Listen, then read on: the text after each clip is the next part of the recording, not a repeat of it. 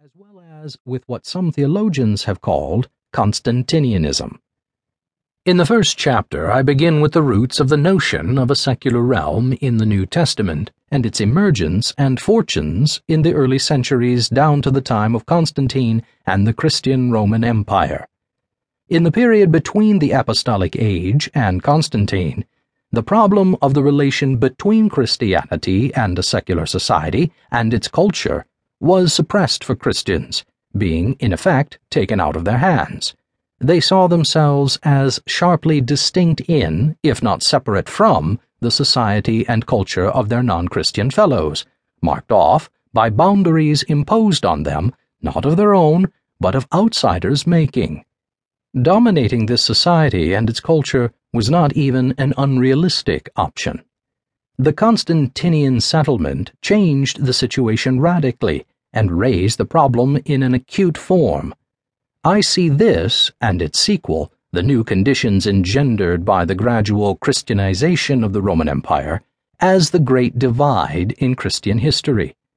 I discuss this theme in the second part of my first chapter and consider how Christians confronted the problem of adjusting themselves to the culture and society of the empire.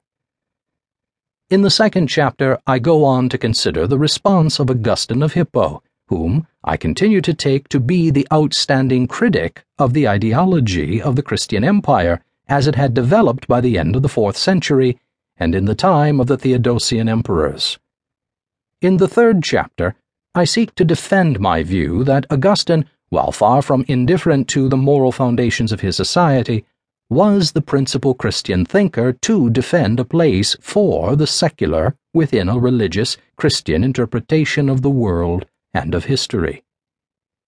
In these two middle chapters, I ask first, going back more specifically to Augustine himself, does he still look the same now, over 30 years later, as he did at the time when I interpreted his thought, often with less caution than would have been advisable, at the height of the enthusiasm for secularity, as legitimating the secular. This is one of the central themes I shall deal with in these two chapters. My main purpose will not be to reply to criticism, some of it penetrating and very much to the point, of the views I propounded then. I shall indeed have occasion to try to answer some of the objections raised, but only incidentally to my central purpose.